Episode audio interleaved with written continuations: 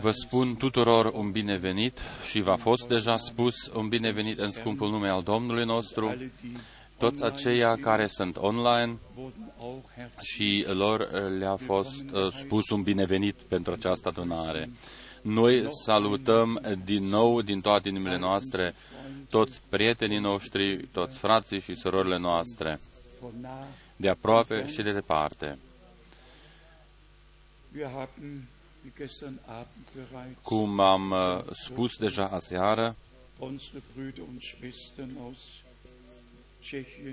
am spus deja un binevenit fraților noștri din Cehia, Slovacia, Polonia, România, Italia, Elveția, Austria, Franța, Belgia și din toate celelalte țări vecine. Toți sunt aici prezenți. Sunt uh, frați uh, în uh, mijlocul nostru din Botswana și Pretoria, din diferite țări și orașe și zone ale Africii. Uh, transmitem saluturi din uh, Republica Moldova, din Rusia, Ucraina, saluturi din Denver, Colorado, saluturi din Finlanda, saluturi din Italia, din Elveția, saluturi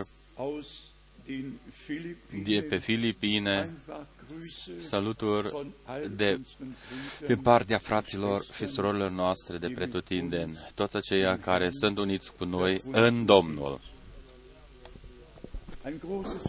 Noi avem o prioritate foarte mare pe care Dumnezeu ne-a dăruit-o în acest timp, ca să ascultăm cuvântul Lui și să-L și credem. Pentru toate celelalte limbile, noi rug, vă rugăm frumos, dacă aveți un cântec pe care doriți ca să-l cântați, atunci faceți-ne-o cunoscut. Noi dorim ca toți uh, să contribuie aici cu ceva și Dumnezeu să-și atingă ținta Lui cu noi, cu toții. Astăzi vom asculta un cântec în limba rusă. După aceea îl vom ruga pe fratele Florin să vină în față și să se roage cu noi. Noi suntem mulțumitori, fiindcă atât de mulți au venit din România și participă împreună cu noi în acest sfârșit de săptămână. Dumnezeu a binecuvântat într-un mod mare. Voi, frați și surori care doriți ca să cântați, veniți acum în față, ca noi să putem continua fără întreruperi. După aceea vii tu, fratele Ziegler, cu fratele Florin. Tu îl vei traduce. În acest mod noi vom fi binecuvântați cu toții. Cântați-ne un cântec. Noi în inima noastră vom cânta împreună cu voi.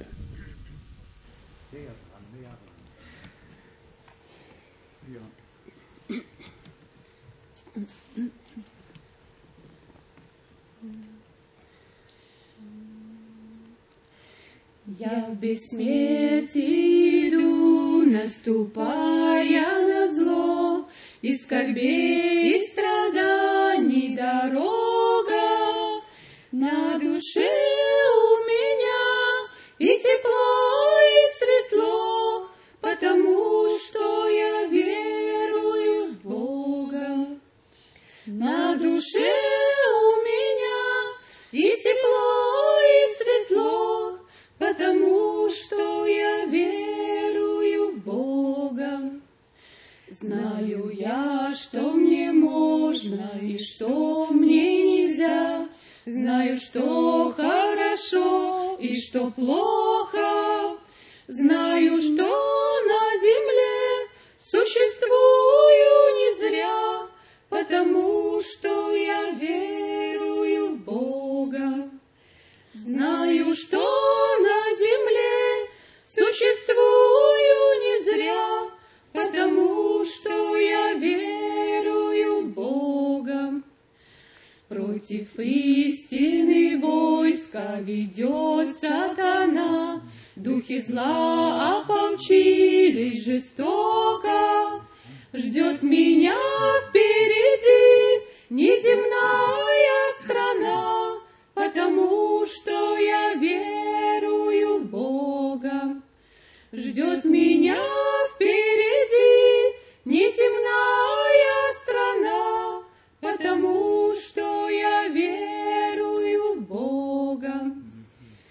Даже если встречаю следы катастроф, исчезает из сердца тревога, как подумаю я, что есть любящий Бог, то я счастлив, что верую в Бога. Как подумаю я, что есть любящий Бог, то я счастлив, что верую в Бога. Нет, от радости слов побеждаю я зло, мною найдена в небо дорога, на душе у меня и тепло, и светло, потому что я верую в Бога. На душе у меня и тепло, и светло, потому что я верую в Бога. Mulțumesc frumos! Gândul principal în acest cântec a fost: noi aici pe, nu suntem pe acest pământ ca doar să credem în Dumnezeu, ci să-L credem pe Dumnezeu. Să-L credem pe Dumnezeu. Acesta a fost gândul principal care a fost exprimat în acest cântec minunat. Cine nu crede azi în Dumnezeu, chiar și Satana crede, dar tremură. Astfel este scris în uh, scrisoarea lui Iacov. Întrebarea este, cine îl crede pe Dumnezeu? Cine crede cuvintele lui Dumnezeu? Este scris în Isaia cinci trei, în primul verset, cine a crezut predica noastră? Sau cine a dat crezare predicii noastre? Și cui i-a fost descoperită mâna lui, sau, sau i-a fost de, descoperit brațul lui Dumnezeu? Haidem ca să ne ridicăm pentru rugăciune. Noi uh, așteptăm ca Dumnezeu să ne binecuvinteze. Îți mulțumim pentru aceste clipe. Te-ai spus că acolo unde sunt adunați doi sau trei în numele Tău, Du hast gesagt, wo zwei oder drei versammelt sind in meinem Namen. Tu ești prezent. Du bist gegenwärtig. Noi credem Wir glauben, că Tu ești aici. Dass du hier bist. Cuvântul Tău este aici. Dein Wort ist gegenwärtig. Duhul Tău este aici. Dein Geist ist gegenwärtig. De aceea noi te credem pe Tine. Darum glauben wir dir. Și vrem ca fiecare făgăduința Ta Wir möchten, dass jede Verheißung, s-o împlinești cu noi și în noi. Dass du jetzt erfüllst mit uns. Vorbește-ne astăzi. Rede heute zu uns. Zidește-ți tu biserica. Bereite du deine Gemeinde. Și tu ai promis. Du hast verheißen. Că tu ai început buna ta lucrare în noi. Dass du alles angefangen hast, das gute Werk. Și tu o vei și isprăvi. Und du wirst es auch vollenden. Noi credem aceasta. Wir glauben dieses. Te rog să-l binecuvântezi pe omul tău. Wir bitten dich, dass du deinen Mann segnest. Unge tu buzele lui. Mögest du seine Lippen salben. Și Duhul tău să ne vorbească. Und dein Geist möge zu uns sprechen. Îți aducem toată lauda. Wir bringen dir die, toată recunoștința. Die, die alles. În numele lui Isus Hristos, Domnul nostru. Im Namen Jesu Christi, unseres Herrn. Amen. Amen. Amen. Amen. Amen. Cântăm corusul Tu meriți, Tu meriți.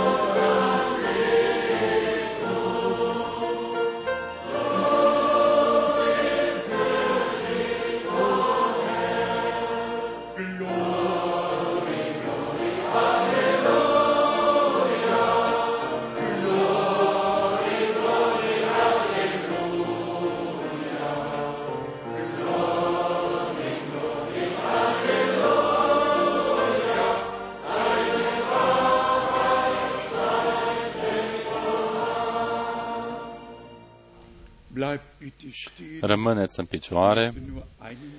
Eu doresc ca să citesc un verset în legătură cu cele spuse mai înainte. întâi Timotei, capitolul trei, cincisprezece.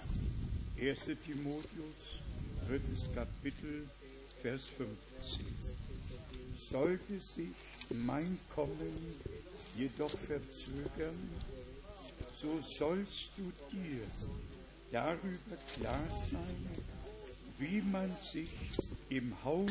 Dar dacă voi zăbovi, să știți cum trebuie să te porți în casa lui Dumnezeu, care este biserica Dumnezeului celui viu, stâlpul și temelia adevărului.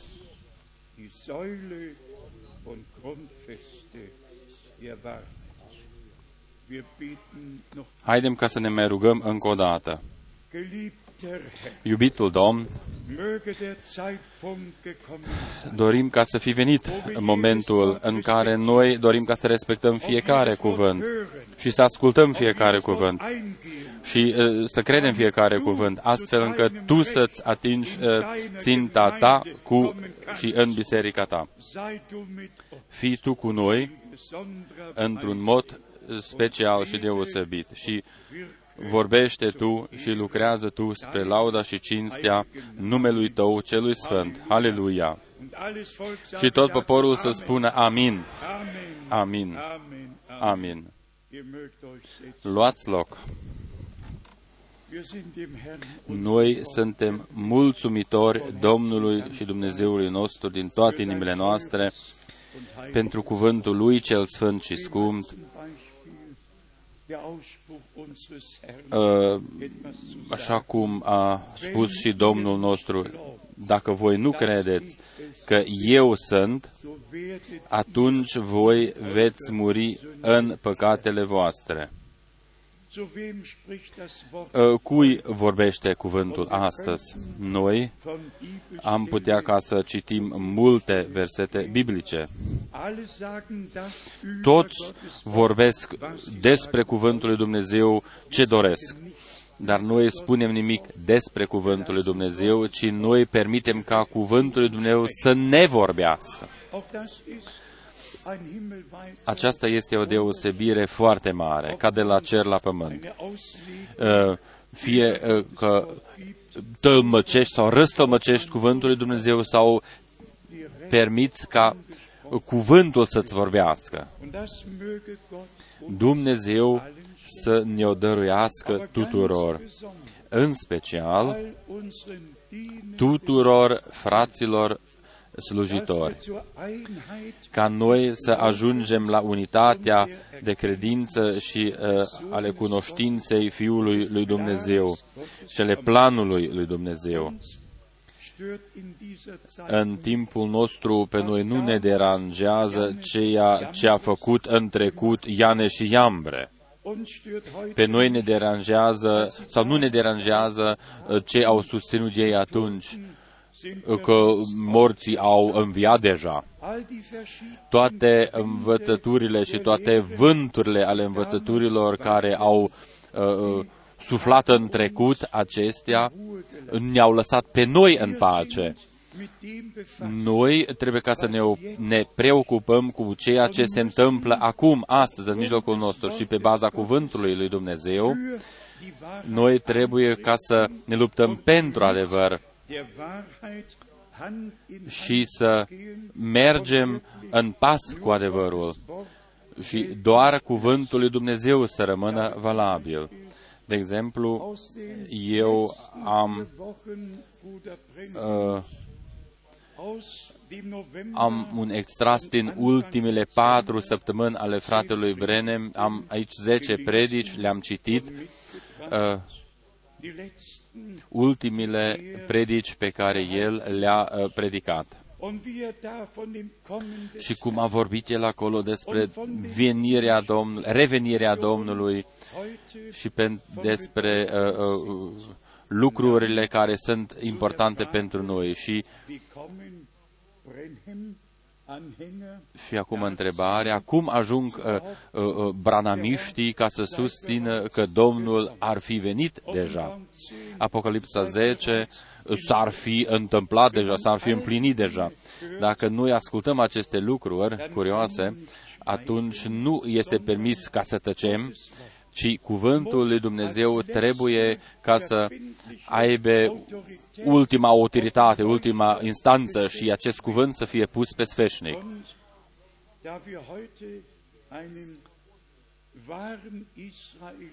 Astăzi este în mijlocul nostru un adevărat israelit, un frate din aceste douăsprezece seminții ale Israelului, să se ridice în picioare. Unde este fratele acela din România, care este un iudeu adevărat? Acolo este fratele nostru, un israelit în care nu există nimica fals. Și știți ce i s-a întâmplat lui? El a vrut ca să uh, emigreze în Israel și a, uh, a um, scris aceste formulare și i-a fost refuzată intrarea, fiindcă este credincios. Toți iudeii uh, au voie ca să se întoarce, dar cei, uh, cei credincioși trebuie ca să rămână în afara Israelului. Aceasta este o dovadă foarte clară, ceea ce a scris și Pavel. Biserica nou-testamentală este constituită din iudei, greci, este constituită din toate națiuni. Noi suntem mulțumitori lui Dumnezeu. Dumnezeu să te binecuvinteze. Acest lucru este biblic. Rămâi aici. Cei o sută patruzeci și patru de mii să emigreze și toți ceilalți de asemenea, dar tu să rămâi aici. Dumnezeu a făcut totul corect. Frați și surori, această carte ne arată rânduiala dumnezească, rânduiala istoriei mântuirii până în ultimele detalii. Ieri am vorbit despre revenirea Domnului nostru. În această legătură eu doresc ca să spun pe scurt uh, și să citesc uh, niște versete biblice. Eu, la rândul meu, doresc ca să intru asupra doi Petru trei. Și eu îl rog pe Dumnezeu ca Dumnezeu să binecuvinteze într-un mod deosebit pe traducătorii.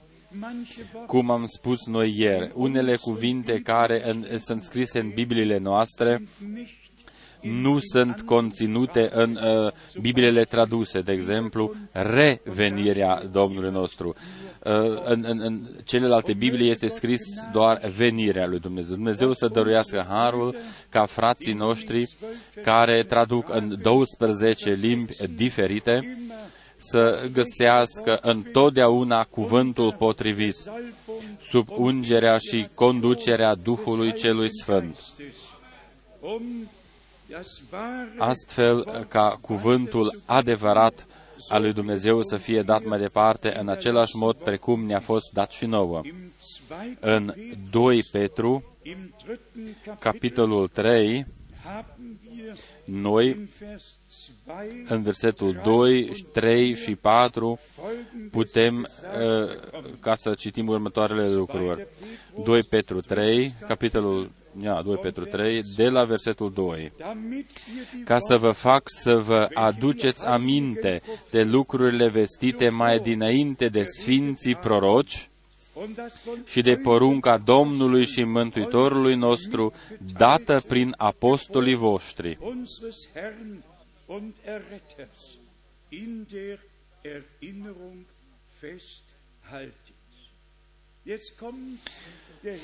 Acum vine uh, atenționarea uh, și ne este descris ceea ce se va întâmpla înaintea revenirii Domnului Isus Hristos. Versetul trei.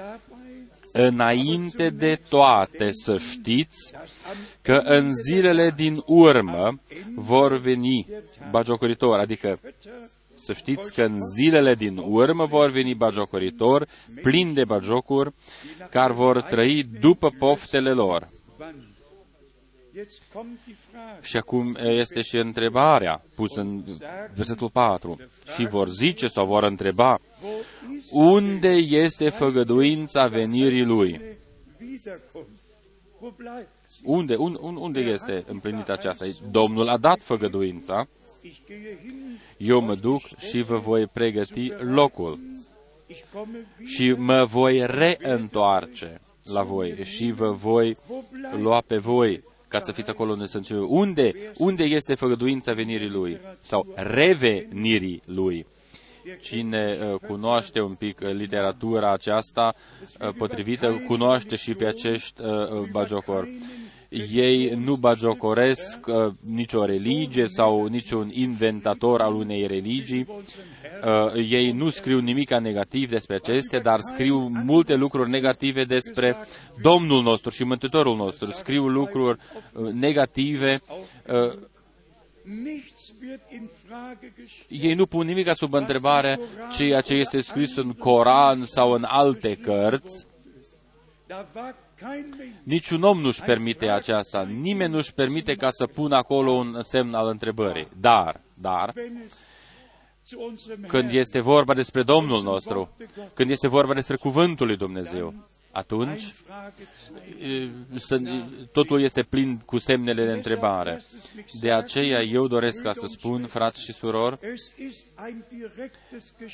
este un cadou direct al lui Dumnezeu dacă noi putem ca să-L credem pe Dumnezeu, dacă noi putem ca să credem așa cum o spune Scriptura.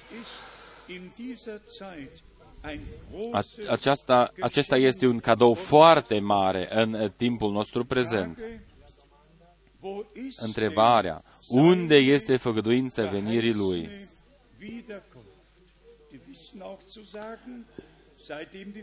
Ei spun mai departe, căci de când au adormit părinții noștri, toate rămân așa cum erau de la începutul zidirii.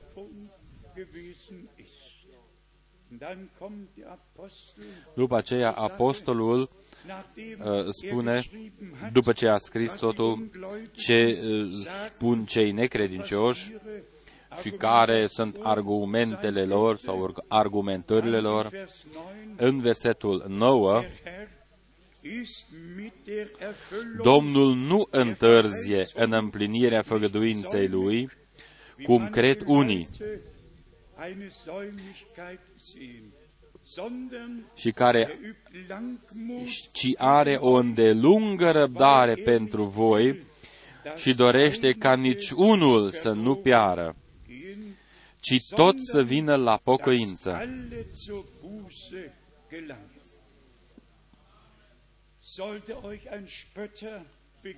Dacă întâlniți un bagiocoritor, atunci spuneți-i acest cuvânt.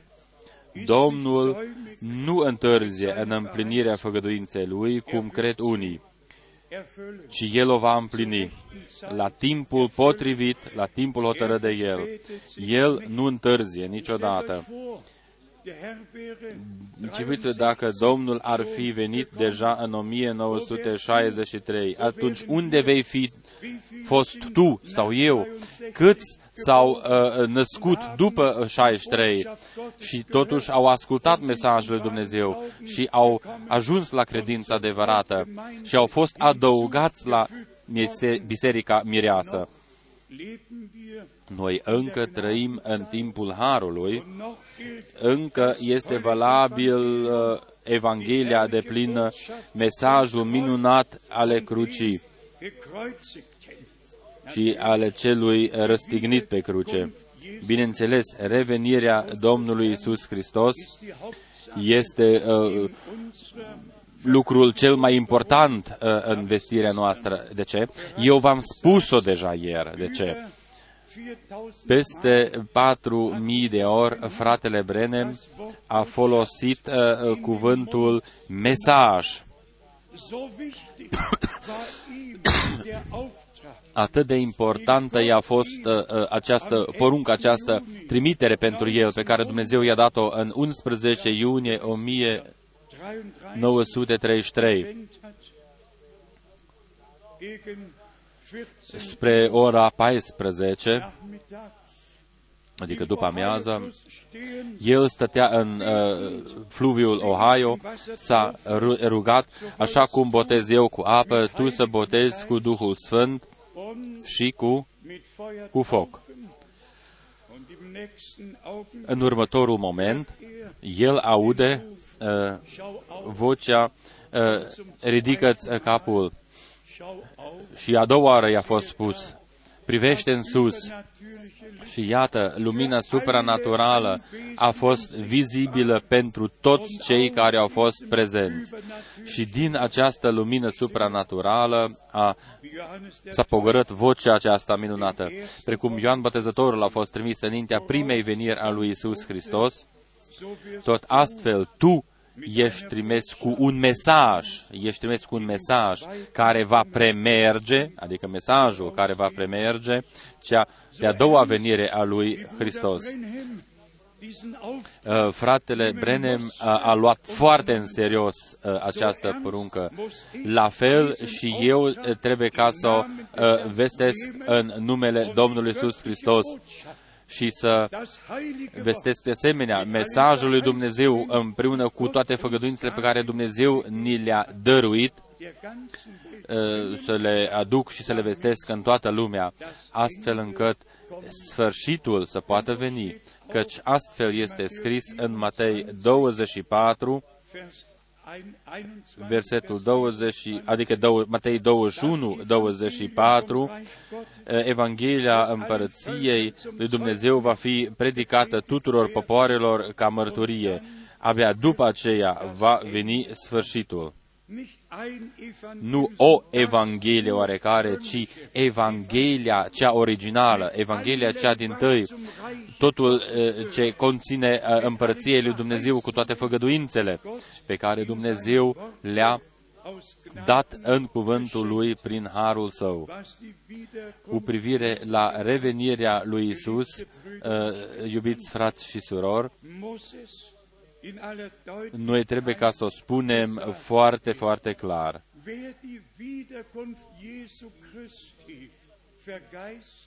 Cine uh, dorește ca să uh, transforme revenirea lui Isus Hristos într-un mod duhovnicesc, uh, este influențat uh, de un, de un uh, duh uh, rău. Eu am adus astăzi Biblia din care a predicat și fratele Branham. Eu citesc ce este scris în Biblia lui, nu doar în Biblia mea, în Biblia noastră, ci ceea ce este scris și în Biblia lui. Și anume în cea Biblie a lui Scofield din care a citit și fratele Branham. Vă citesc ce este scris în doi Ioan, versetul șapte. doi Ioan șapte. O citesc în limba engleză.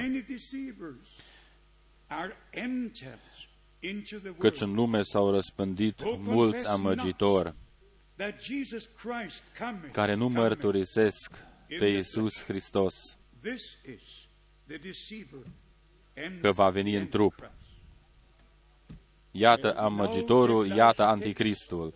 Același text este scris și în uh, traducerea germană, în doi Ioan, capitolul, adică versetul șapte, căci în lume s-au răspândit mulți amăgitori care nu îl mărturisesc pe Iisus Hristos că va veni în trup, este scris în limba germană, că va veni în trup. Iată amăgitorul, iată anticristul. Puteți ca să spuneți amin cu voce tare. Puteți ca să spuneți cu voce tare amin. Și aici se oprește orice glumă. Noi nu avem niciodată, uh, uh, uh, nu permitem glume în vestire, ci noi avem o teamă sfântă ale cuvântului lui Dumnezeu. Noi astăzi uh, trebuie ca să spunem cu dorere mare că acești amăgitori uh, îi întâlnim chiar și în, în cadrul mesajului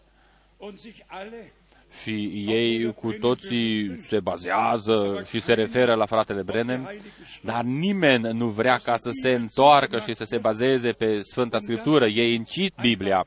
Acest lucru doare, acest fapt doare. Toți să o asculte în toată lumea și să o vadă. Noi respectăm ceea ce a făcut Dumnezeu în generația noastră și în timpul nostru. Noi mulțumim lui Dumnezeu pentru împlinirea făgăduinței. Iată, eu vi-l trimit pe prorocul Ilie, înainte ca să vină ziua cea mare și înfricoșată ale Domnului. Noi mulțumim Domnului nostru, care a spus în Matei șaptesprezece unsprezece și a dovedit: adevărat, adevărat vă spun, Ilie va veni uh, din tăi și el va reașeza totul. Noi respectăm că ceea ce este scris în Marcu nouă doisprezece, adevărat, adevărat vă spun, Ilia vine de prima dată sau mai întâi și va reașeza totul. Despre ce este vorba în cadrul mesajului lui Dumnezeu? Învățături noi? Nu și iarăși nu, ci este vorba despre restituirea tuturor lucrurilor care au fost la început. Adevărata învățătură biblică, totul ce a fost la început și cum a fost la început, așa trebuie ca să fie și la sfârșit, prin harul lui Dumnezeu. După aceea, noi venim la un punct foarte trist, fiindcă ei au, s-au opus uh, adevărului și n-au crezut adevărul. De aceea Dumnezeu le-a dat uh, aceste uh, rătăciri puternice. Cine uh, se opune adevărului uh, lui Dumnezeu și în special cu revenire la Cu, cu referire la revenirea lui Isus Hristos, care este descrisă de fapt foarte clar, cine nu crede acest lucru, pe acest om Dumnezeu trebuie ca să-l, să-l lase ca să meargă unde vrea, nu mai poate ajuta pe acest om. Noi avem aici un punct uh, critic, frați și surori. Toți aceia care sunt născuți din Dumnezeu, ei ascultă cuvântul lui Dumnezeu. Aceștia ascultă cuvântul lui Dumnezeu. Ei nu ascultă răstălmăciri, ci ei ascultă cuvântul lui Dumnezeu. Și anume, în original, ei cred făgăduința pe care Domnul ne-a dăruit-o și dat-o. Ei cred că Dumnezeu va reașeza totul în starea originală și va, ne va restitui totul. Dacă privim în urmă, vedem o, o perioadă în care Dumnezeu ne-a condus din claritate în claritate și din adevăr în adevăr. Noi suntem uh, conduși tot mai profund în uh, planul al Dumnezeului nostru. Gândiți-vă la adunarea de aseară. Noi să știm, acolo este scris la plural despre zile, după aceea este scris la singular, în acea zi. Fiți cinstiți, cui i-a fost descoperit acest lucru atât de clar. Noi putem ca să mergem de la verset până la verset. Aceste lucruri trebuie ca să ne fie descoperite din partea Duhului Celui Sfânt. Atunci le vom înțelege. Noi mulțumim Dumnezeului nostru credincios care ne-a condus până în acest loc și ne va conduce și în continuare. Acest uh, uh, cuvânt este valabil pentru mine și pentru noi, cuvântul pe care l-a scris Pavel către Corinteni în doi Corinteni unsprezece, doi Corinteni unsprezece, doi și trei.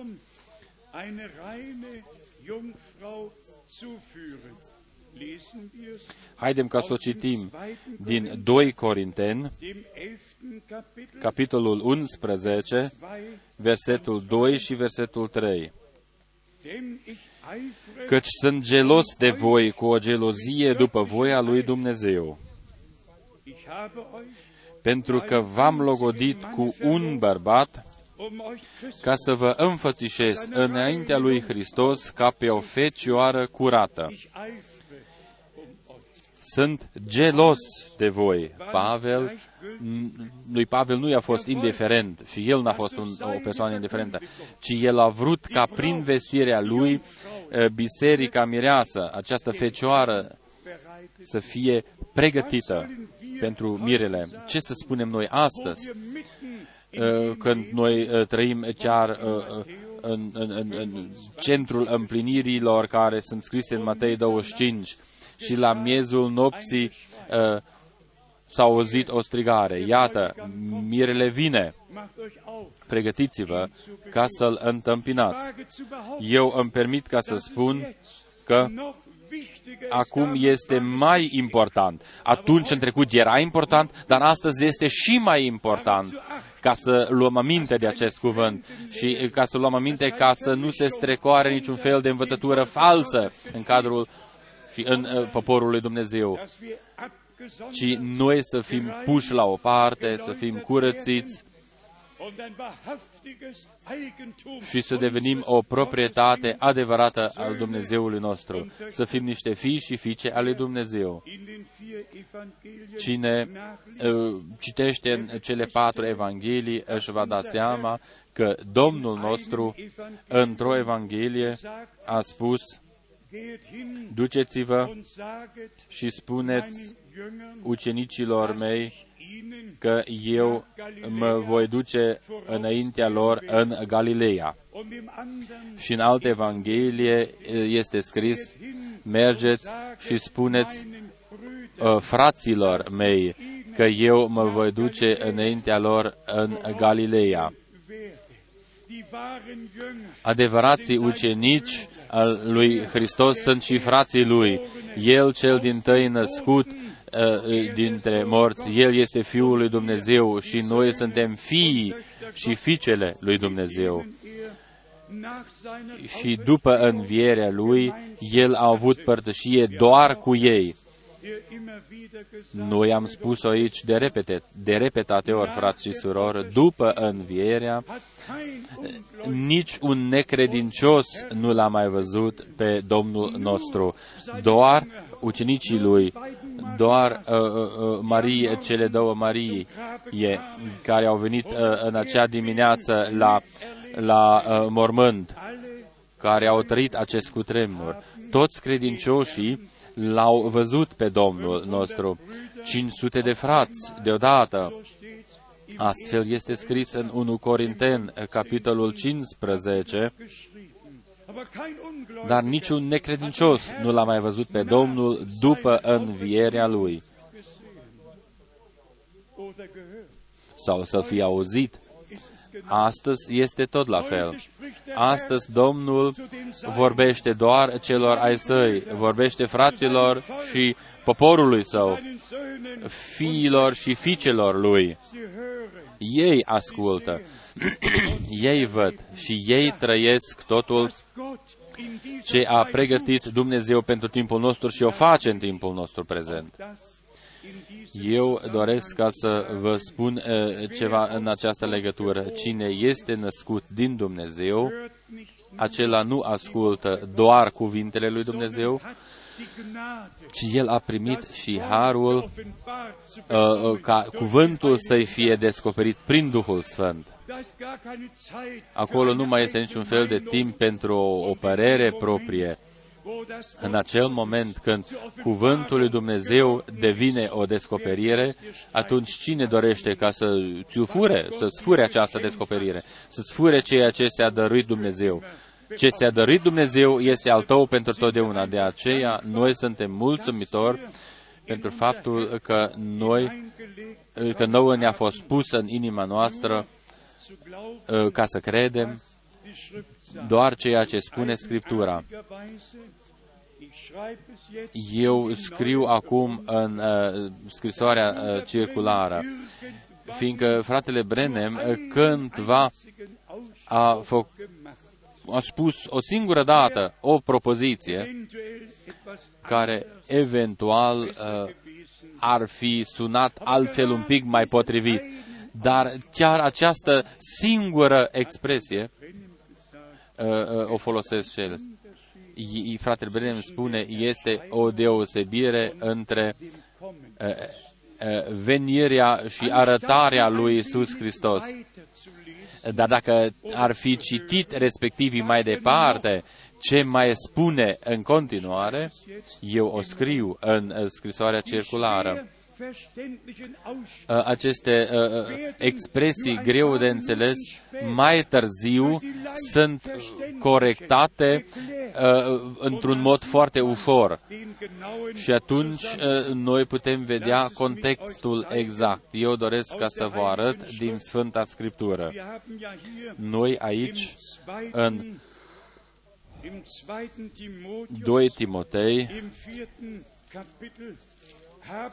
în doi Timotei patru întâlnim două expresii, arătarea și după aceea domnia lui. Aici sunt două lucruri deosebite. doi Timotei, capitolul patru, versetul unu. Te rog fierbinte înaintea lui Lui, înaintea lui Dumnezeu și înaintea lui Isus Hristos, care are să judece vii și morții și pentru arătarea și împărăția sa. Pentru arătarea este un lucru, la arătarea lui. A doua, și împărăția sa.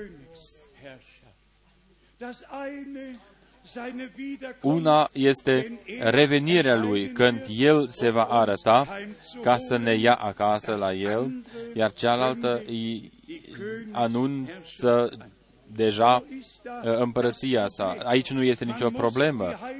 Noi trebuie ca să citim în mod corect Sfânta Scriptură, și anume într-un mod dumnezeiesc, așa cum îi place lui Dumnezeu.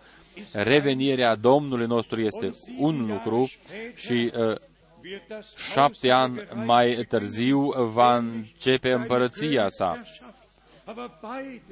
Dar ambele lucruri au fost deja scrise. Haidem ca să o spunem uh, foarte liber.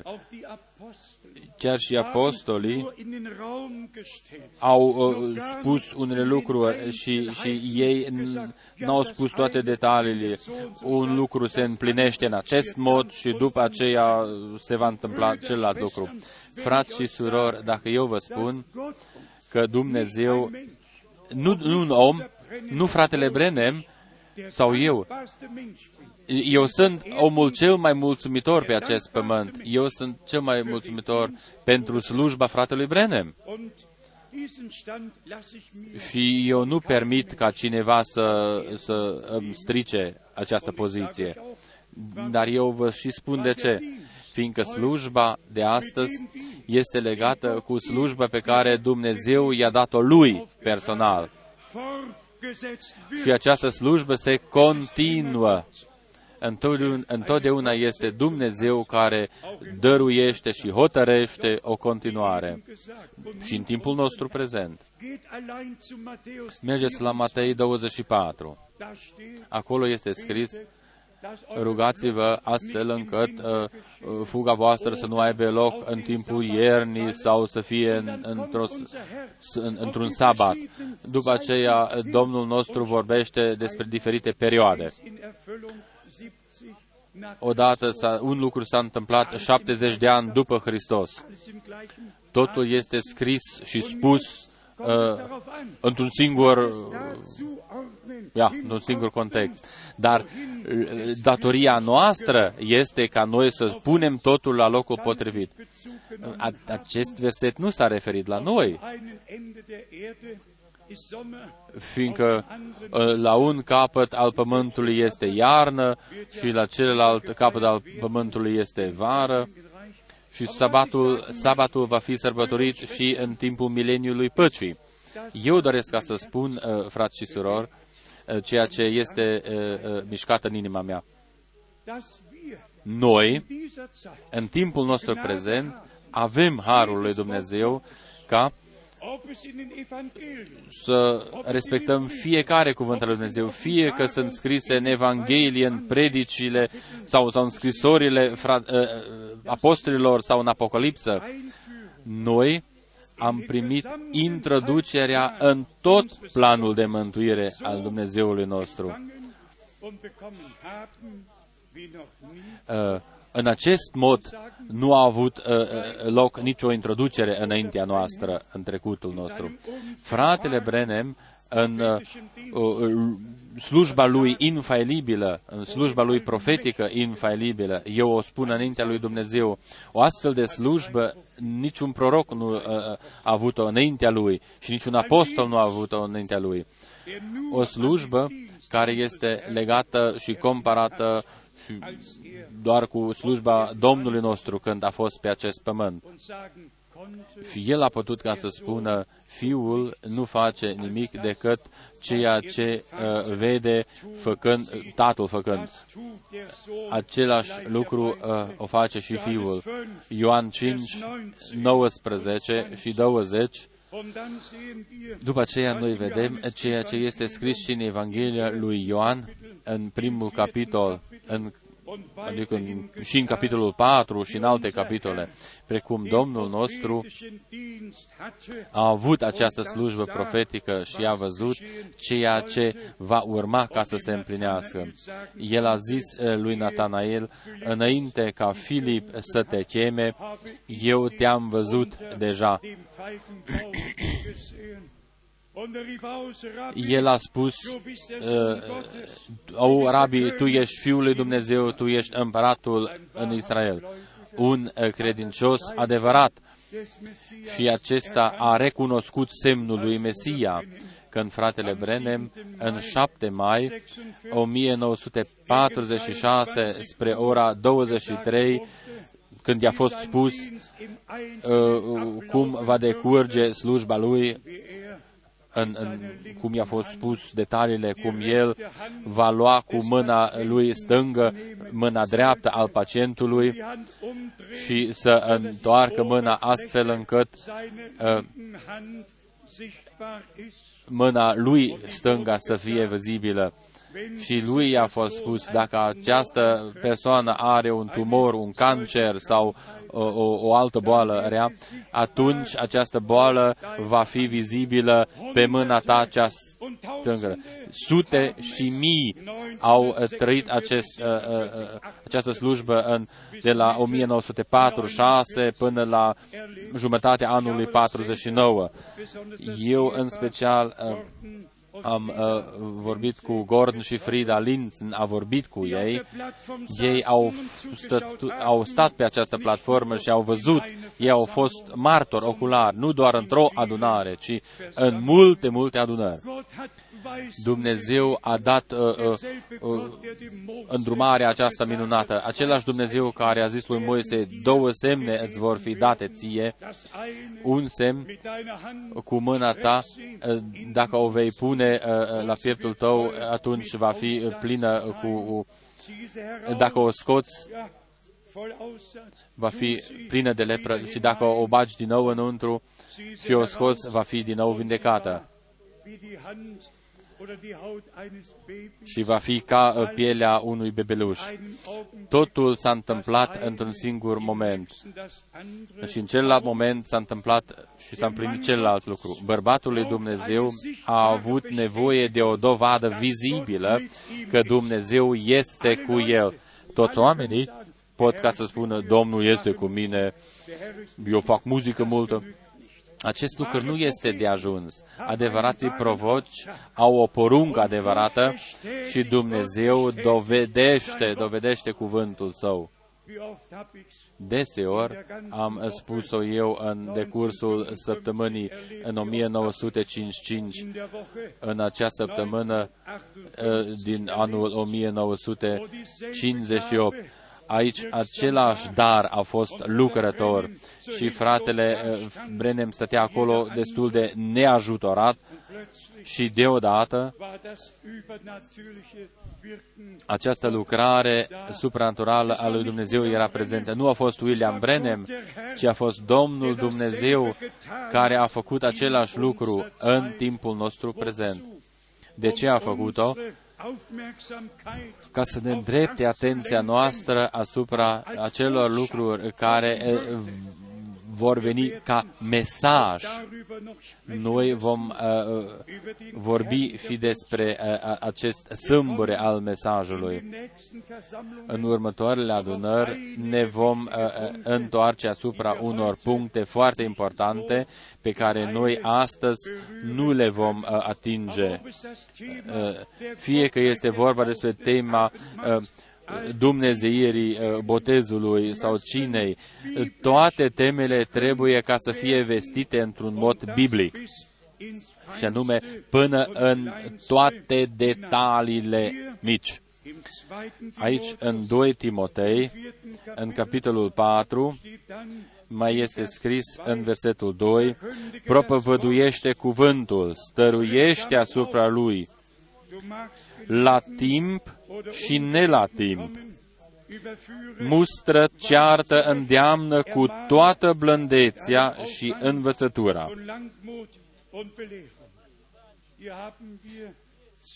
Aici sunt două lucruri importante. Unele lucruri sunt mai, mai, mai, mai potrivite și mai nepotrivite. Toți aceia care ascultă vocea lui Dumnezeu ca să asculte cuvintele lui Dumnezeu. Și toți aceia care vestesc învățături proprii, pe, pe aceștia nu ne prea doresc pe noi cu vestirea noastră biblică.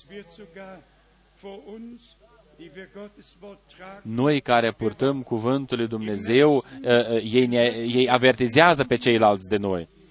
Dar în următorul verset este scris, căci va veni vremea când oamenii nu vor putea să sufere învățătura sănătoasă. Pentru noi învățătura sănătoasă este prețioasă. Prețioasă. Învățătura sănătoasă ale Sfântei Scripturi este minunată. Dar ceilalți nu vor ca să o asculte și este scris mai departe, căci îi vor gădila urechile să audă lucruri plăcute și își vor da învățători după poftele lor. Noi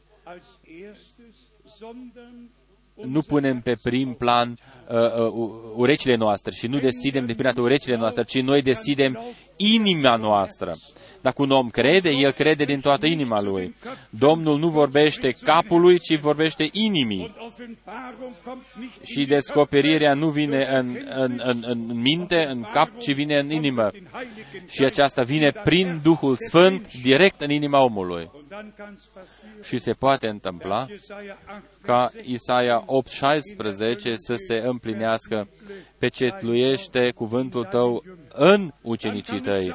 Se poate întâmpla ca cuvântul descoperit să fie pecetluit, precum ne-a fost descoperit nouă prin Duhul cel Sfânt. Dar în versetul patru, noi ne dăm seama că Pavel spune exact același lucru pe care l-a spus și Petru în doi Petru, în capitolul unu, versetul șaisprezece. Eu citesc doi Petru patru patru.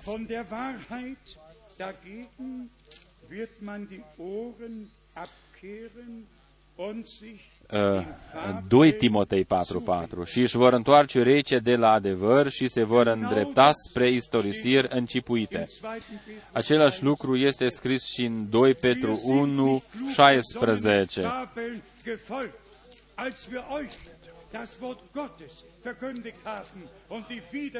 În adevăr, v-am făcut cunoscut puterea și venirea Domnului nostru Isus Hristos, nu întemându-ne pe niște basme meșteșugite uh, alcătuite. Uh, vă spun, uh, eu citesc doar istoria bisericilor, dar, dar nu citesc romane. Nu știu de ce să citesc romane. N-am, n-am timp ca să citesc așa ceva, ci timpul folosesc ca să citesc Scriptura. Vă spun cinstit, cine este din Dumnezeu, acela nu are nicio dorință ca să citească uh, o, o răstălmăcire oarecare, să citească o fabulă oarecare. Și după aceea uh, uh, nu, este, nu se întâlnește acest lucru doar în bisericile lor, noi acum trebuie ca să fim atenți asupra lucrurilor care au loc în cadrul mesajului timpului de sfârșit. Dumnezeu să ajute pe frații mei, să mă ajute pe mine și toți aceia care vestesc cuvântul Dumnezeu. Domnul să ne dorească harul Său ca să vestim doar cuvântul și doar cuvântul să fie vestit și tot restul să fie lăsat în seama lui Dumnezeu. Noi am deschis urechile noastre pentru adevăr. Noi nu am întors spatele adevărului ca să credem niște basme. Oamenii uh, renunță la adevăr, abia după aceea pot ca să creadă basmele. La fel, trebuie ca să întorci spatele basmelor ca să poți primi cuvântul lui Dumnezeu ca adevăr și să-ți fie descoperit. Și în cuvântul adevărului să fii și să fim uh, sfințiți. Pavel scrie mai departe, în versetul cinci, dar tu fii treaz în toate lucrurile, rabdă suferințele, bineînțeles, uh, cu vestirea adevărată, uh, sunt legate întotdeauna uh, multe suferințe. Eu spun aceasta uh, cu multă durere. Toți frații din toată lumea, indiferent uh, ce fel de basme vestesc sau cred ei și merg pe căile proprii, dar când este vorba ca să se îndrepte toți împotriva fratelui Frank, atunci toți sunt uniți între ei. Indiferent ce cred ei, sau ce învață ei, nu este, n-are nicio importanță. Când este vorba ca să fie împotriva fratelui Frank, atunci sunt una, în rest, merge fiecare pe drumul propriu.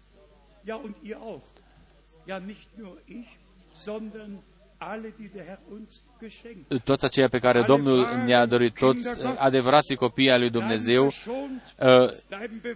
sunt ocrotiți de aceste erezii. Și ei sunt zidiți și sfințiți în cuvântul adevărului.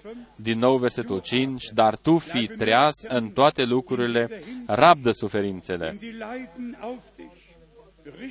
Fă lucrul unui evanghelist și împlinește-ți bine slujba.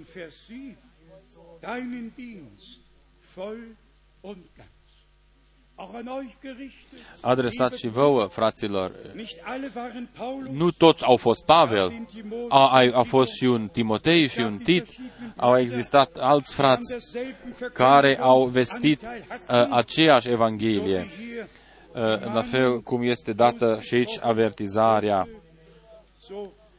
la fel să fie valabilă și pentru noi, să fie adresată și vouă, fraților, slujitori, în toate popoarele, în toate limbile și în toate națiunile. Dar voi fiți treși, luptați-vă pentru adevărul lui Dumnezeu. Și este scris mai departe, în versetul șapte, m-am luptat lupta cea bună, mi-am isprăvit alergarea, am păzit credința.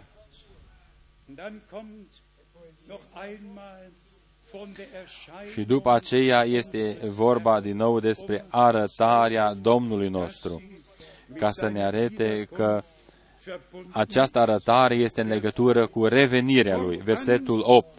De acum mă așteaptă cununa neprihănirii pe care mi-o va da în ziua aceea Domnul, judecătorul cel drept.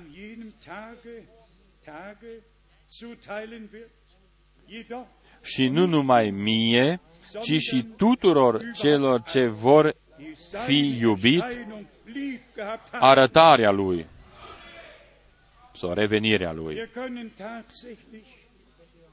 Noi putem ca să aducem cinstea Domnului nostru, fiindcă Duhul Sfânt ne-a introdus și ne-a condus în tot adevărul. Versetul șaptesprezece din doi Timotei patru. însă Domnul a stat lângă mine și m-a întărit pentru ca propovăduirea să fie vestită pe deplin prin mine și să o audă toate neamurile.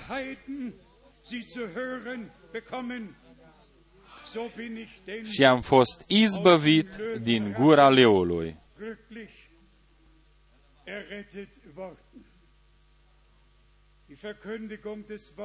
Vestirea cuvântului este legătura întotdeauna cu prigonier, cu înțelegeri greșite din fața celor greșiți, dar eu o spun cu un zâmbet, dar se va merita.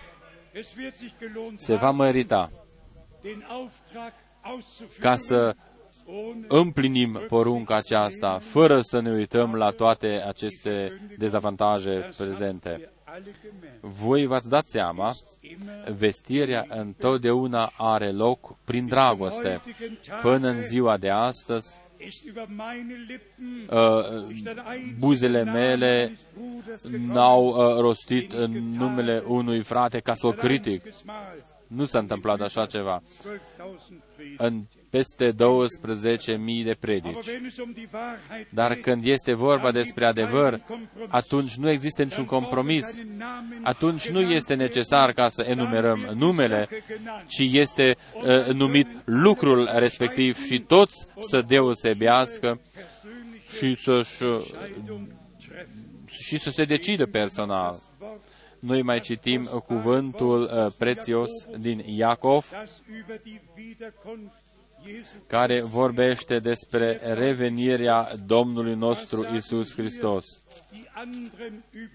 Ce spun aici celelalte traduceri? Ce este scris în celelalte Biblii din Iacov cinci șapte? Eu citesc ceea ce este scris la noi. Fiți dar îndelung răbdători, fraților, până la, la revenirea Domnului nostru. Domnul a făgăduit-o, El s-a dus, a pregătit locul și El va reveni.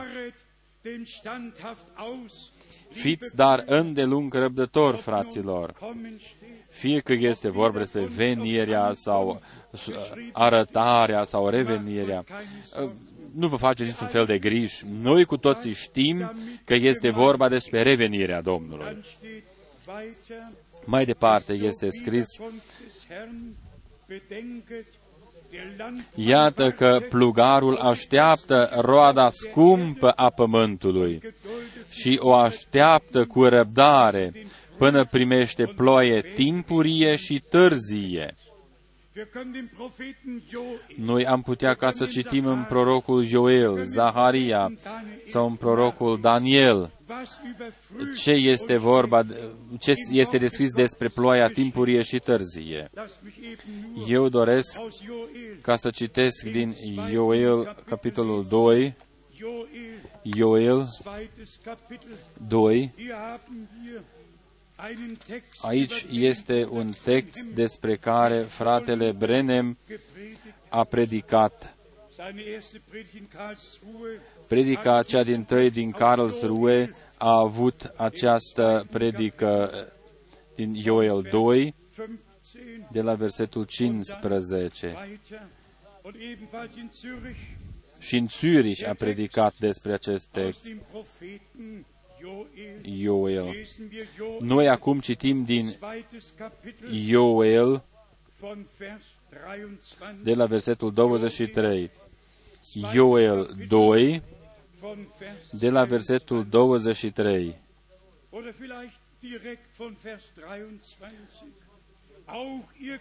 Și voi, copii ai Sionului, bucurați-vă și veseliți-vă în Domnul Dumnezeul vostru, căci El vă va da ploaia la vreme, vă va trimite ploaie timpurie și târzie ca odinioară.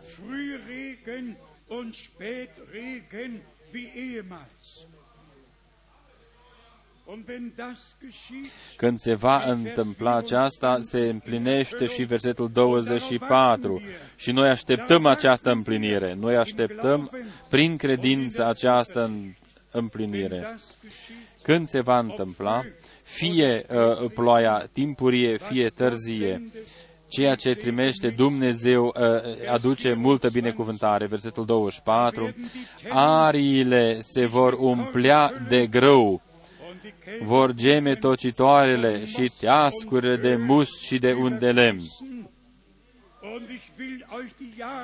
Vă voi răsplăti astfel anii pe care i-au mâncat lăcustele, uh, lehec, hasil, gazam și așa mea. Oștirea mea cea mare pe care am trimis-o împotriva voastră. Dacă privim în istoria bisericilor și dacă privim și Israelul, totul a fost pierdut.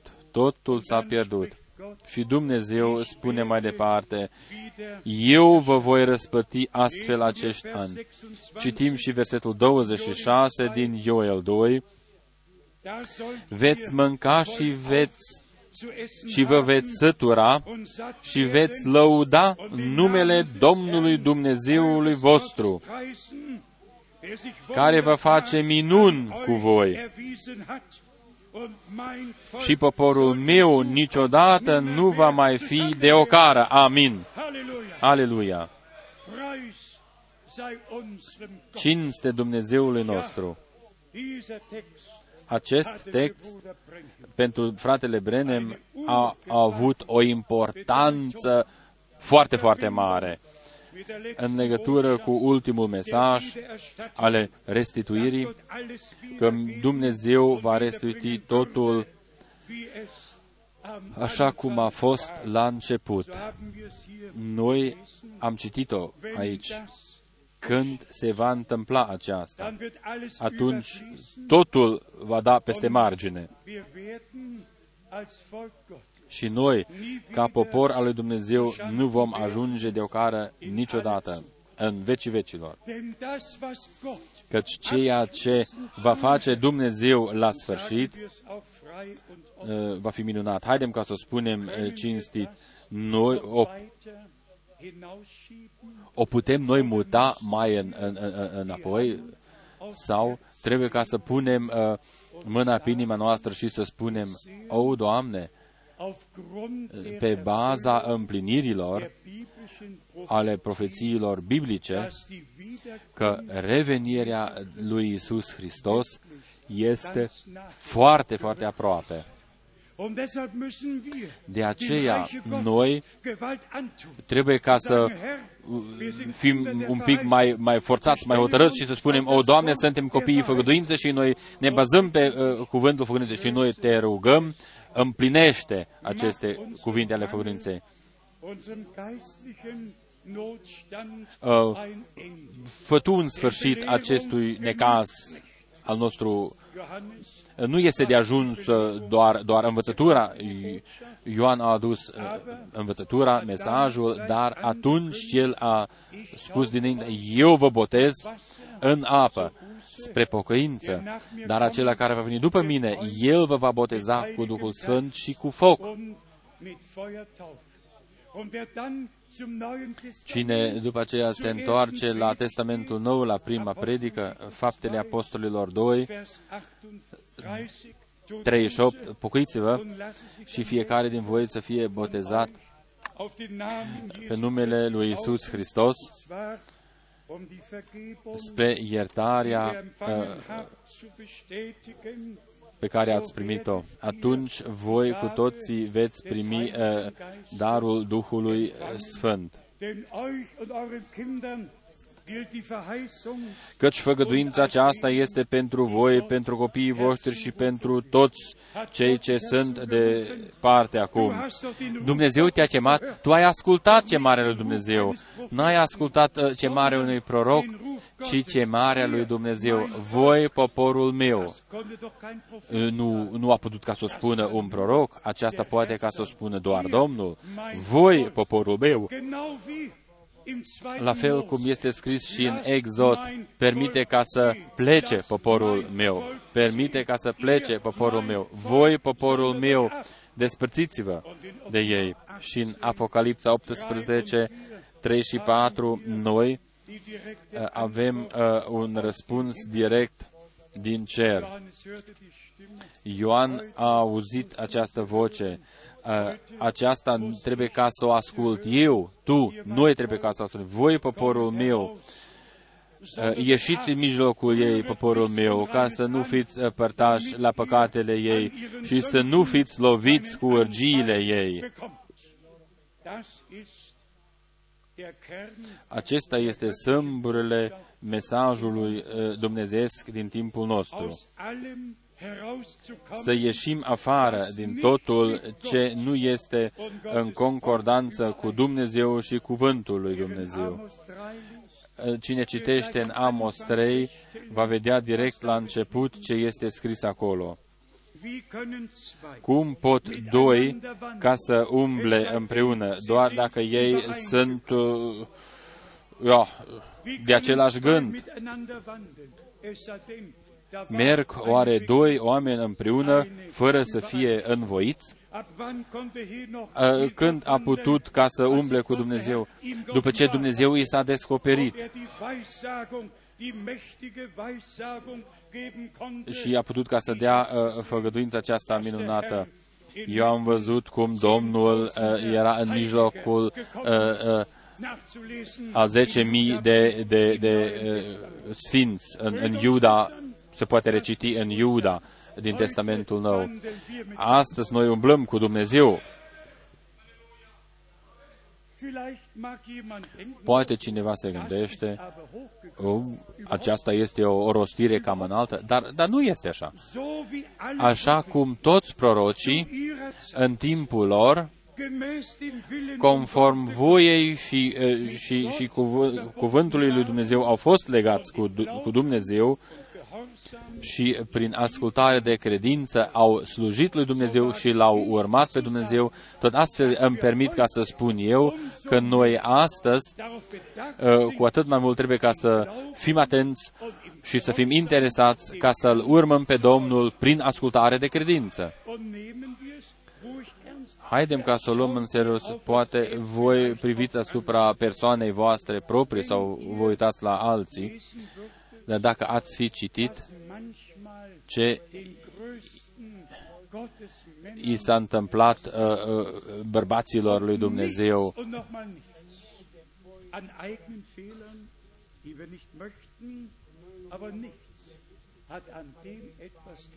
și nimica nu a schimbat, aceste greșeli n-au uh, modificat uh, făgăduința lui Dumnezeu. Întrebarea mea este, oare Dumnezeu a încheiat sau a retras porunca lui Noe după ce a băut un pic prea mult? A arătat că este un, un, un, un, un om. Porunca lui Dumnezeu a rămas în picioare. Noi nu spunem ca să faceți greșeli, dar noi spunem tuturor care au făcut o greșeală, din greșeală, că Isus Hristos este marele preot al nostru. Și noi spunem tuturor că sângele mielului, sângele mielului încă este pe tronul lui Dumnezeu. Și dacă este spus că mielul a părăsit tronul de har, voi știți că există și învățătura aceasta, doar ca să ia cartea și ca să deschidă cele șapte peceți, nu din uh, pricina ca să încheie, să încheie timpul Harului. Timpul Harului rămâne până când vom vedea împlinit totul ce am crezut. Gândiți-vă la bărbatul cel mai mare, Avram, care, căruia i s-a fost frică de viața lui și, și a spus că soția lui este sora lui, fiindcă s-a gândit că va fi atacat el și omorât. Dar a schimbat, a modificat Dumnezeu ceva? Nu. În Matei unu, unu este scris fiul lui Avram, fiul lui David. Vă spun încă o dată și vă rog frumos ca să nu înțelegeți nimica greșit. Ce s-a întâmplat cu David? Niciunui om pe acest pământ i s-a întâmplat ceea ce s-a, i s-a întâmplat lui David. Ah, au fost ucigași, au fost... Ia, fie în Apocalipsa, Isus Hristos este numit Fiul lui David. Și nu a fost reamintit. Nimica nu ne poate despărți de dragostea lui Dumnezeu care este în Isus Hristos, Domnul nostru. Dar, și eu doresc ca să vă spun, dar nu a existat nici o abatere de la cuvântul lui Dumnezeu. În, lucru, în sfera pământească s-au întâmplat unele lucruri uh, neplăcute, dar în sfera duhovnicească legătura a rămas totdeauna și permanentă. Haidem ca să cuprindem ceea ce am spus noi astăzi aici. Revenirea lui Isus Hristos va fi așa și se va împlini așa cum este scris, cei morți în Hristos vor învia de prima dată. Și după aceea, noi care suntem în viață, vom fi schimbați și vom fi răpiți împreună cu ei. Totul se va împlini, în special ceea ce a scris Pavel în, primul, în întâi Corinteni cincisprezece,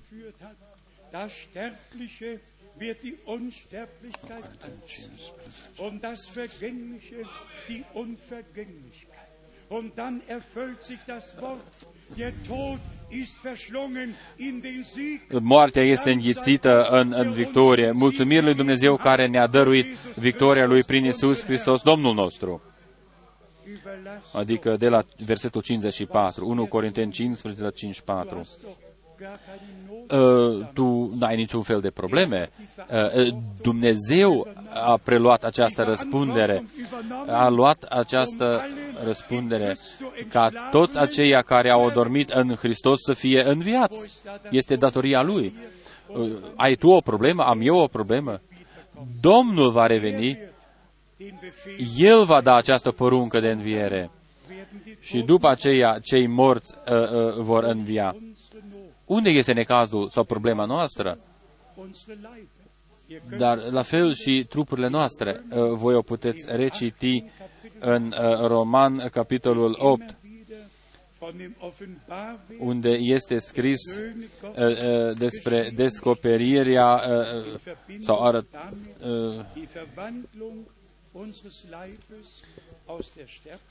transformarea trupurilor noastre. Toți aceia care învață altfel decât a spus-o și o descris-o Scriptură în toate detaliile, toți care învață altfel au fost duși în eroare sau duc în eroare. Voi cu toții posedați Scriptura acasă și în inimile voastre, dar citiți tot capitolul Roman opt, și citiți și de la versetul nouăsprezece până la versetul treizeci și citiți toate celelalte versetele biblice. Și vă spun în cuprins încă o dată următoarele lucruri. Noi suntem hotărâți în acest timp ca să nu credem doar în Dumnezeu, ci să-L credem pe Dumnezeu. Cuvântul lui Dumnezeu să-l credem. Așa cum am citat la început, dacă voi nu credeți că eu sunt, a spus Domnul nostru, atunci veți muri în păcatele voastre. Toți aceia care acum nu cred că Domnul este acela și a fost acela și va fi acela, care descoperă și împlinește cuvintele și făgăințele Lui în timpul, în prezentul nostru, aceștia vor muri în păcatele lor. În, noi am putea ca să spunem, necredința este o, o, un, un păcat de moarte. Cine suntem noi ca noi să nu credem pe Dumnezeu? sau să nu vrem ca să-L credem pe Dumnezeu. Dumnezeu a preluat toată răspunderea. Vă rog frumos, haidem ca noi să-L credem pe Domnul nostru. Nu mai priviți asupra persoanelor voastre, situației voastre pământești. Noi cu toții suntem ispitiți, fie în căsnicie, în familie, la serviciu, fie că suntem în ietate și suntem ispitiți în alte moduri. Noi cu toții suntem încercați și ispitiți. Dar modifică aceste situații ceva în înfăgăduințele lui Dumnezeu? Oare nu a spus și Domnul nostru, eu sunt cu voi în toate zilele, până la uh, sfârșitul lumii, frați și surori, primiți totul în inima voastră. Dacă Dumnezeu ne-a dăruit harul Său și ne-a înviat credința Lui, atunci El ne-a dat și toate făgăduințele care sunt da și amin și El păzește asupra lor ca să le împlinească în noi. El păzește asupra cuvântului Său și cuvântul Lui este adevăr și adevărat. Haidem ca să o spunem încă o dată. Copii ale făgăduinței cred cuvântul făgăduinței și ei primesc Duhul făgăduinței. Lucrul cel mai frumos și cel mai bun este încă înaintea noastră. Dumnezeu va împlini ceea ce este scris în Ioel și ceea ce am citit noi în el, Ioel. Dumnezeu va împlini totul.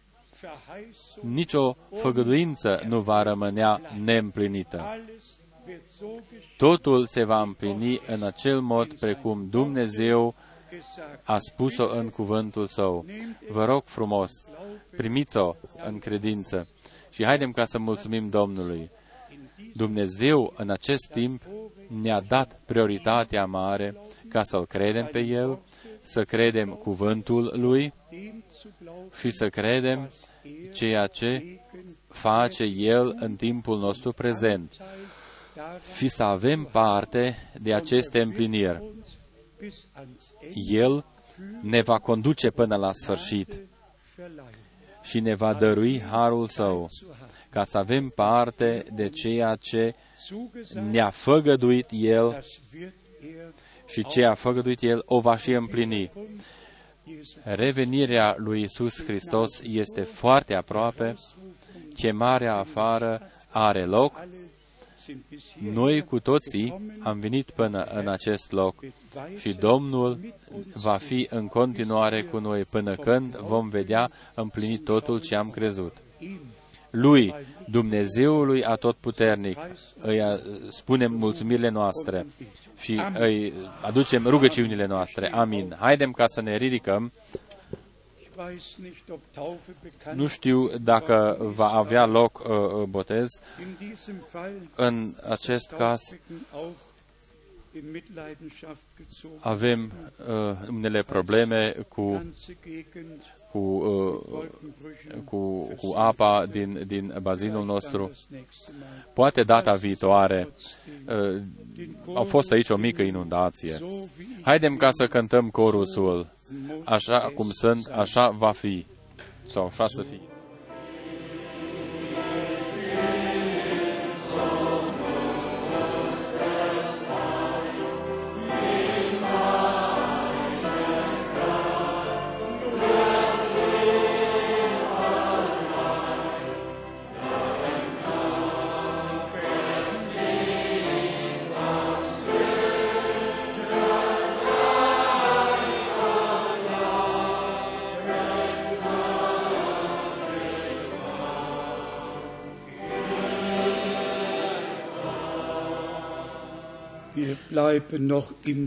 Haidem ca să ne rugăm în continuare.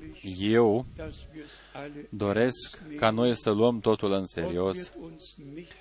Dumnezeu nu ne va uh, lăsa, uh, adică nu ne va părăsi. El care a început va și desăvârși în ziua lui Isus Hristos.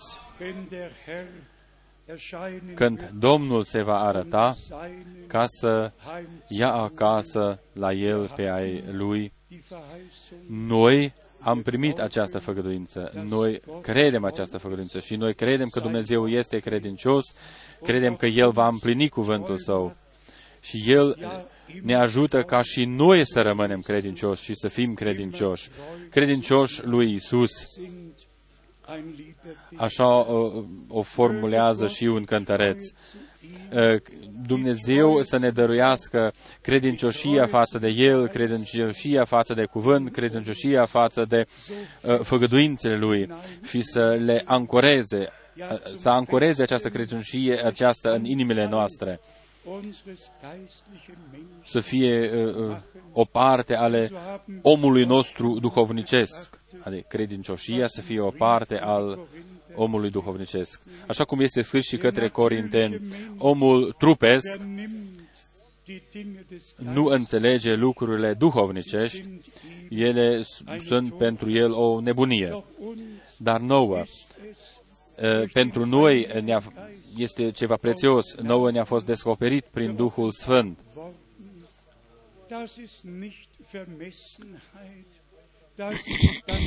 Aceasta este o mulțumire mare din partea noastră. O mulțumire, fiindcă noi în acest uh, timp foarte uh, rătăcit, unde totul uh, este încurcat, pretutindeni oamenii mint, fie uh, în politică, în religie, pe tot pământul oamenii uh, mint cât pot. În acest timp, Dumnezeu a trimis un ultim mesaj înaintea revenirii acestei zile ale Domnului. Frați și surori, noi trebuie ca să o luăm bine aminte. Biblia nu spune că Domnul va veni pentru noi ca un hoț noaptea. Și Biblia spune, ziua Domnului că a venit ca un hoț noaptea. Vă rog frumos, vă rog frumos, citiți Sfânta Scriptură exact și credeți așa cum este scris. Multe lucruri am putea ca să le mai spunem, dar Dumnezeul nostru este un Dumnezeu credincios. Și toți aceia care credeți că noi acum ascultăm ultimul mesaj, ultima chemare și Dumnezeu va restitui toate lucrurile și le va readuce la origine. Dacă voi o credeți, spuneți amin! Amin! Amin! Amin! Domnul Dumnezeu să binecuvinteze în toate țările îndepărtate, până pe insulele Fiji, până în Port Moresby sau pretutindeni unde uh, se află credincioșii Lui. Domnul să cheme afară pe poporul Său și toți aceia care sunt hotărâți pentru această ieșire, ca să vadă slava lui Dumnezeu. Toți aceștia nu vor discuta cu trup și cu sânge, ci vor asculta ultima chemare, vor ieși afară, vor fi puși la o parte, vor fi curățiți și sfințiți, ca să fie pregătiți la revenirea Domnului nostru iubit. Noi acum dorim ca să ne rugăm împreună, dar înainte ca să ne rugăm, doresc ca să întreb dacă mai sunt niște uh, dorințe de rugăciune în mijlocul nostru. Ridicați mâinile voastre și dacă voi puteți crede, dacă voi puteți crede, atunci cuvântul Domnului să se împlinească. O, oh, dacă ai putea ca să crezi și să vezi uh, minuni, atunci Iisusul tău te va însoți tot timpul. Noi credem că Domnul nostru salvează, eliberează, vindecă, dăruiește descoperire, binecuvintează. Noi credem că El este același în toate situațiile și noi așteptăm ca El să se descopere acela, ca fiind același. Cheia pentru această descoperire este găsită în făgăduința: rămâneți în Ierusalim până când veți fi îmbăr- îmbărbătați și întăriți cu puterea de sus. După aceea veți fi martorii mei. Biserica, de la început, a fost înarmată cu puterea Duhului Celui Sfânt. În timp ce Petru a predicat, Duhul Sfânt a lucrat.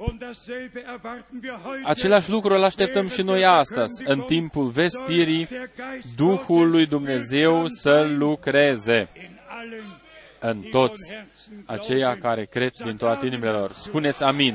Spuneți amin! Noi credem din toate inimile noastre. Fratele Schmidt, vino și roagă-te cu noi cu voce tare, atât de tare cât poți. Dumnezeul cel mare, noi îți mulțumim din toate inimile noastre pentru harul și credincioșia ta, pentru cuvântul adevărului pe care tu ni l-ai dăruit. Și noi recunoaștem că tu ești cuvântul tău și tu te-ai descoperit și te-ai descoperit cuvântul tău, ai descoperit cuvântul poporului tău. Noi îți mulțumim, o Dumnezeul Ceresc, fiindcă tu încă ești același și încă ești pe tronul Harului, o Doamne. Tu încă n-ai părăsit acest tron. Tu ai luat cartea și ai deschis pecețile. Noi îți mulțumim pentru această deschidere ale tainelor în timpul nostru prezent. Noi recunoaștem, o Doamne, poporul Tău a vrut ca să recunoască și să primească aceasta. Prorocii Tăi au așteptat acest timp de deschidere a peceților, dar noi am putut ca să trăim acest timp minunat. Îți mulțumim, o Doamne! Dăruiește harul Tău ca noi să aducem cinste numelui Tău. O Doamne, Tu meriți ca să primești rugăciune, laudă și cinste. O, Doamne, îți mulțumim, îți mulțumim, fiindcă noi trăim în acest timp în care Tu ai descoperit cuvântul Tău cel minunat, ai descoperit numele Tău. O, Domnul Ceresc, Tu ne-ai făcut atenți asupra lucrurilor importante, fie că este vorba despre credință, botezul cu Duhul Sfânt sau botezul în apă. Tu ai descoperit totul. Dăruiește-ne harul Tău ca noi să împlinim totul ce ne-ai învățat Tu. Îți mulțumim. Amin. Amin. Noi cu toții ne-am decis înaintea Domnului ca să-L credem doar pe El, să credem doar ceea ce spune Scriptura, nimic altceva să primim sau să acceptăm și să fim sfințiți în cuvântul adevărului. Noi suntem într-o mare așteptare că Domnul Dumnezeu își va dovedi cuvântul Lui și ne va dărui o revărsare minunată ale Duhului Celui Sfânt. Atunci totul va da peste margine. Domnul a spus deja în trecut că El va binecuvânta în acest mod minunat. Și anume ne va dori mai mult decât putem noi ca să cerem și mai mult decât putem înțelege noi. Mi-a venit astăzi un gând. În adunările carismatice, acolo uh, ei antrenează aceste rugăciuni de mulțumire. Eu am cunoscut unii oameni care erau uh, niște învățători în Berlin.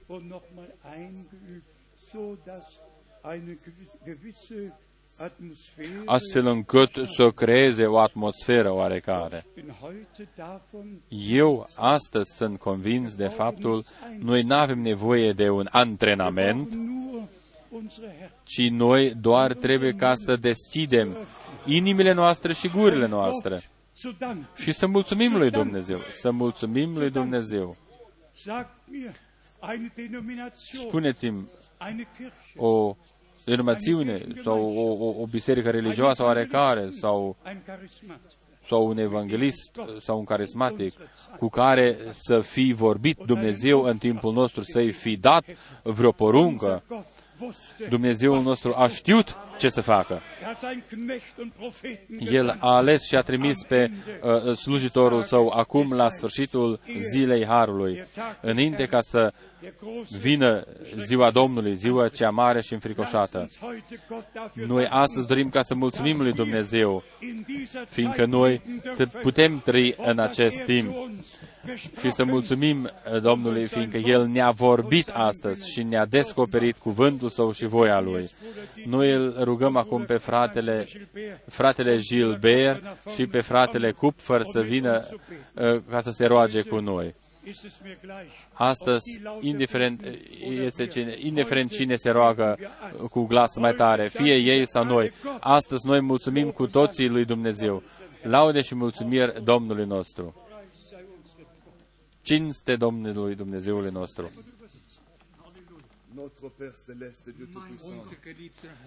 Iubitul nostru Domn, inima mea este plină. Noi îți mulțumim din toate inimile noastre, fiindcă Tu ne-ai dăruit harul Tău,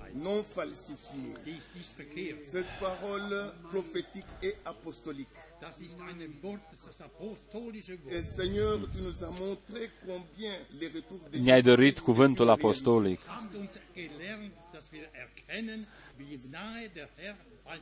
Tu ne-ai învățat ca să înțelegem cât de aproape este revenirea Domnului nostru. Noi credem că toate făcurințele tale sunt da și amin.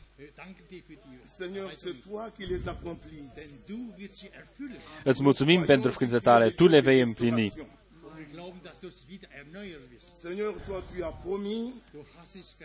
Tu ne-ai făgăduit înnoirea noastră și Tu o vei și împlini.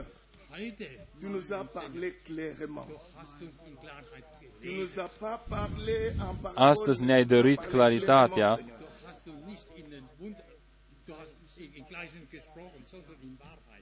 Tu astăzi nu ai vorbit în pilde, ci ai vorbit deslușit.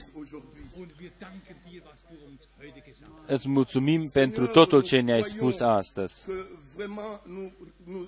Nous recevons ta parole dans toute la clarté. Noi credem că Tu ne-ai dăruit astăzi cuvântul, cuvântul Tău adevărat. Îți mulțumim din toate inimile noastre. Îți mulțumim și pentru toate avertizările.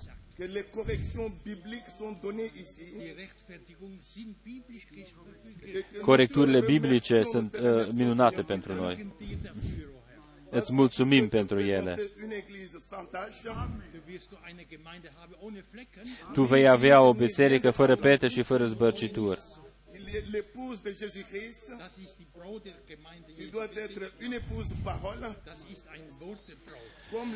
Acesta este un cuvânt adresat miresei tale. El a fost cuvântul și, și mireasa să fie cuvântul. Tu știi, o Doamne, că cuvântul Tău locuiește de plin în inimile noastre.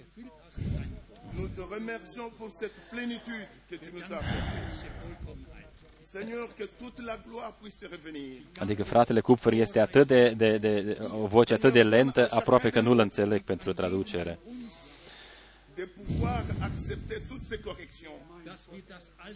Îți mulțumim, fiindcă noi putem ca să primim aceste uh, îndemnuri.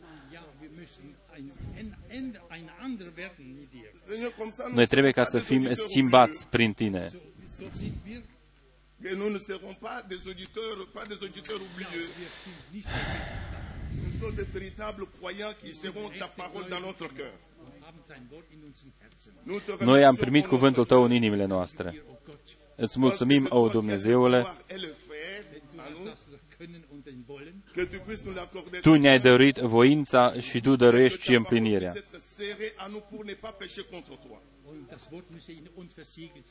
Cuvântul trebuie ca să fie pecetuit în noi. Fii lăudat și slăvit. În numele Sfânt al lui Isus Hristos. Amen. Amin. Amin. Cântăm corusul O, Doamne, dăruiește-mi puterea Ta. O, Doamne, vorbește-mi.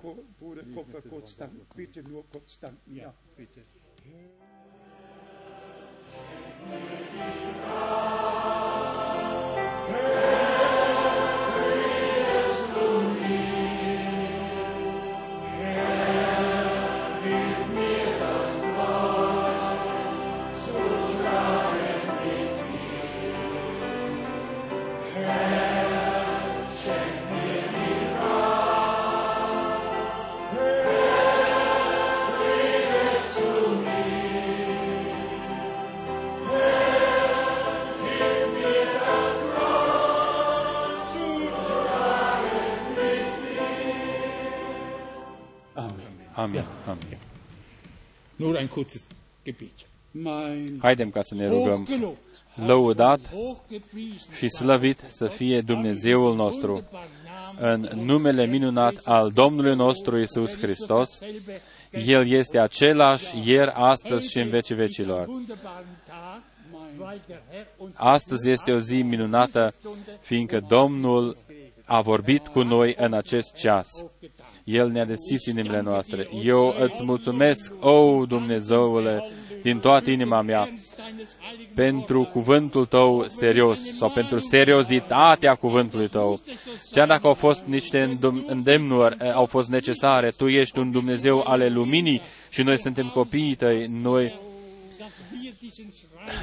am auzit această uh, chemare. Noi cu toții uh, dorim ca să-ți uh, plă- plăcem doar Ție, căci Tu ai vorbit cu noi, Tu ne-ai făcut atenți asupra lucrurilor care îți plac Ție.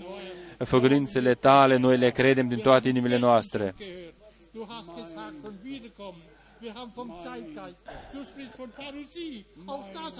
Noi am înțeles uh, uh, toate noțiunile acestea, venirea, revenirea, uh, paruzia. Îți mulțumesc. Aceste cuvinte să fie pecetluite în profundul inimilor noastre, spre lauda și cinstea numelui Tău celui Sfânt al lui Isus. Domnul să ne binecuvinteze și noi să fim binecuvântați și noi să fim o binecuvântare pentru multe suflete care încă nu Te-au recunoscut pe Tine. O, Doamne, fie-ți milă de noi. Eu îți mulțumesc pentru binecuvântarea pe care ne-ai dorit-o nouă. Îți mulțumesc pentru dragostea Ta. O, Doamne, noi îți spunem, fii lăudat și să fie slăvit numele Tău cel Sfânt și scump. Aleluia! Amin, amin.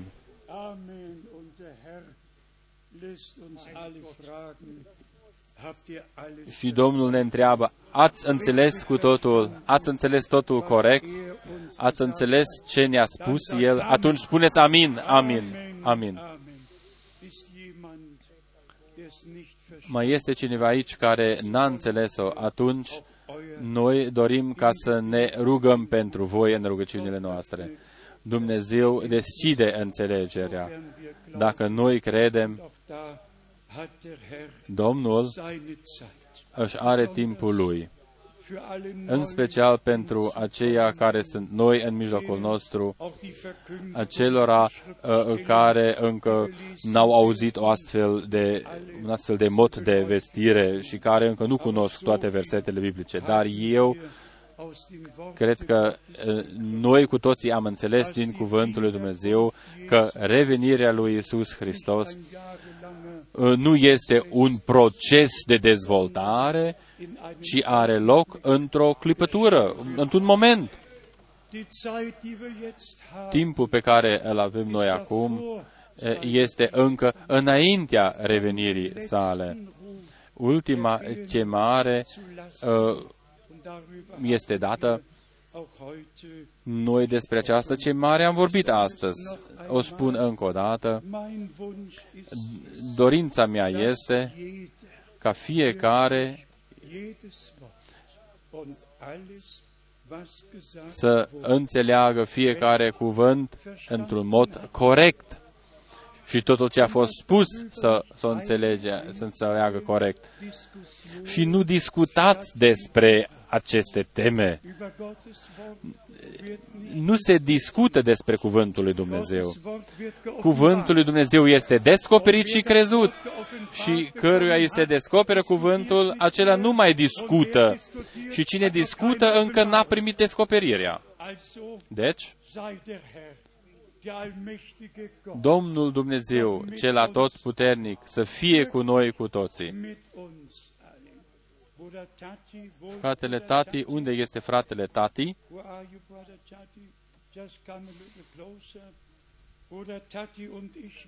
Fratele Tati și cu mine, dacă va vrea Dumnezeu și dacă vom trăi, vom face o călătorie în țările africane, în Senegal, Mali, Coasta de Fildeș.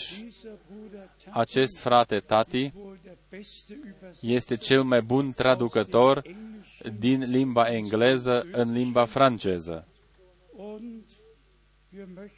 Noi dorim ca să rugăm ca voi să vă rugați pentru noi în rugăciunile voastre. Ca să vă spun cinstit, vestirea în limba engleză îmi este mai ușoară decât în limba germană. Limba engleză este mai simplă, este mai simplă decât limba germană. Într-un mod simplu pot ca să spui multe lucruri minunate.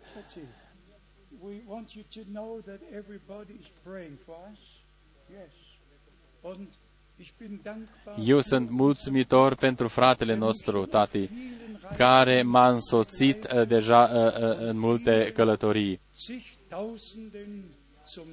Și a fost o binecuvântare pentru zeci de mii de oameni.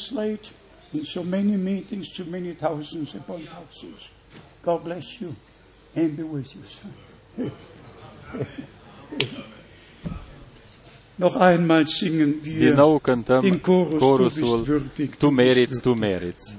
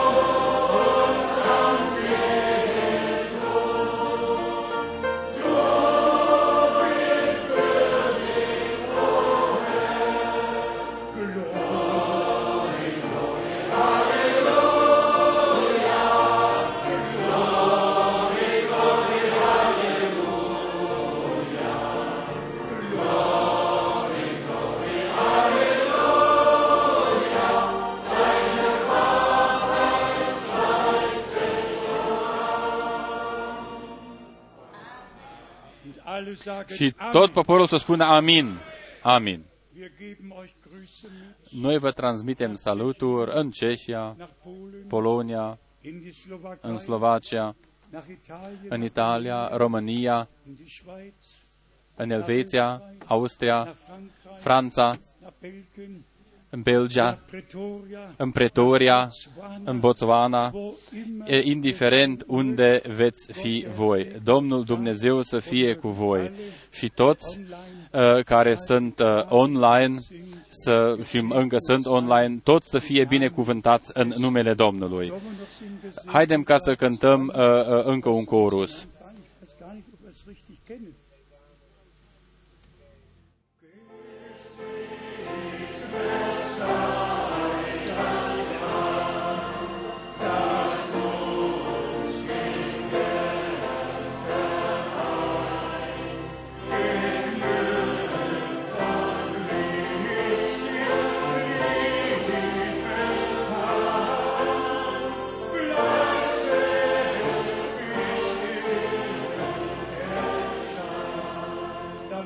Nächstes Mal kennen, singen wir es einmal.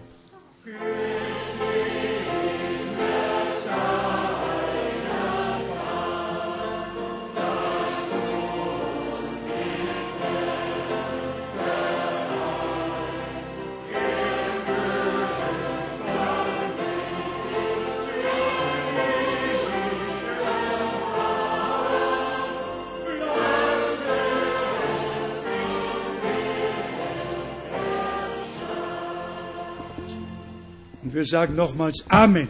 Amin, amin, amin. Domnul să fie cu voi până când ne vom revedea. Amin, amin.